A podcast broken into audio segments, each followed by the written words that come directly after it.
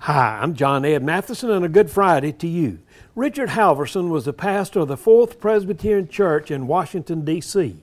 He left the church to become chaplain of the U.S. Senate.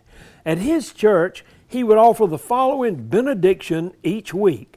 He would send people out into the world with this godly instruction. This uh, instruction was also a great way to start every day. Listen carefully. You go nowhere by accident. Wherever you go, God is sending you. Wherever you are, God has put you there. God has a purpose in your being there. God lives in you and has everything He wants to do through you where you are. Believe this and go in the grace and love and power of Jesus Christ. Hey, we start a new year tomorrow. I challenge you to start the year and every day with the chaplain's prayer.